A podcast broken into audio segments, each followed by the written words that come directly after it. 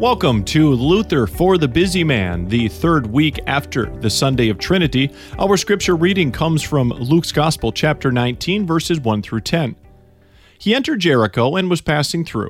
And behold, there was a man named Zacchaeus. He was a chief tax collector and was rich.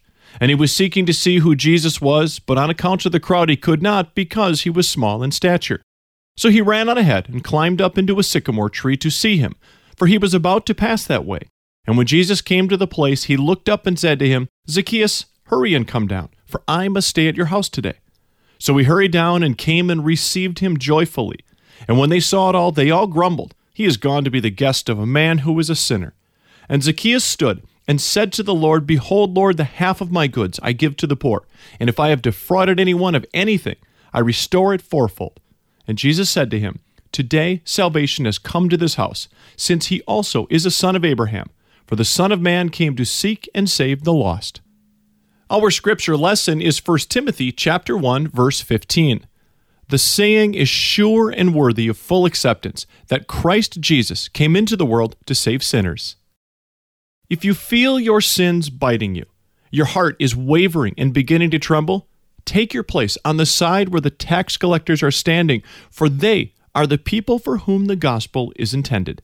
Do this quite joyfully and say, Dear God, according to your own words, there is greater joy in heaven over one sinner who repents than over 99 just persons who need no repentance.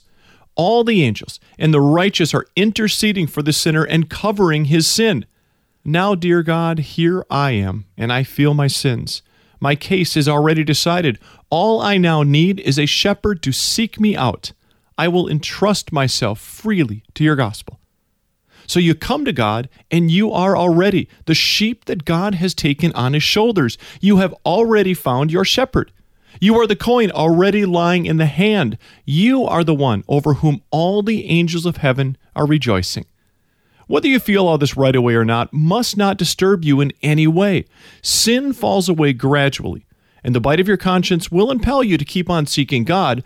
You must fight with your faith against your feelings and say, Dear God, I know what you have said.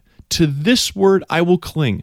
I am the sheep and the coin. You are the shepherd and the woman. Let us pray.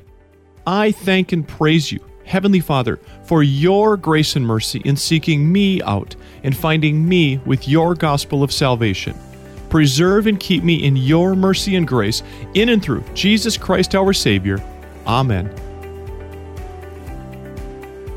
Purchase your copy of the print edition of Luther for the Busy Man at ambassadorpublications.org.